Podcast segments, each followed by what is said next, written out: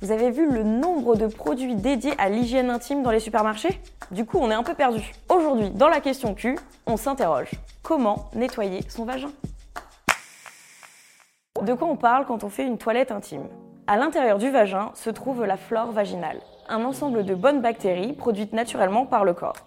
Leur rôle est de protéger et maintenir un équilibre dans le vagin en éliminant les mauvaises bactéries. D'ailleurs, Savais-tu que ton vagin est tellement stylé qu'il s'auto-nettoie Merci les glandes situées au niveau du col de l'utérus qui sécrètent du mucus. Le mucus, c'est le nettoyant qui va emporter toutes les impuretés sur son passage. Du coup, attention, plus tu le nettoies, plus tu sollicites la flore vaginale, ce qui contribue à son déséquilibre et qui va favoriser l'apparition de mycoses et d'infections. En gros, c'est un peu comme si tu sabotais le travail de ton vagin, qui sait très bien faire son job tout seul. Alors, faut-il nettoyer son vagin? Mettons les choses au clair tout de suite. Tu peux tout à fait te contenter de ta douche quotidienne. Dans le cas de l'hygiène intime, less is more.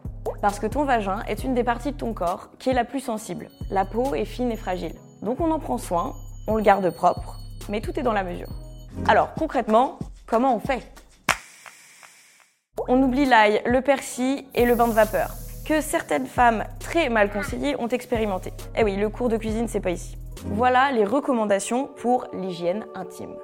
Pas plus de deux fois par jour. On bannit les savons et gels basiques, tout ce qui contient en fait de l'alcool et du parfum qui vont venir assécher ta peau. Du coup, on opte pour un nettoyant doux. On peut aussi opter pour un savon au pH proche de 5, ou bien encore des gels nettoyants intimes.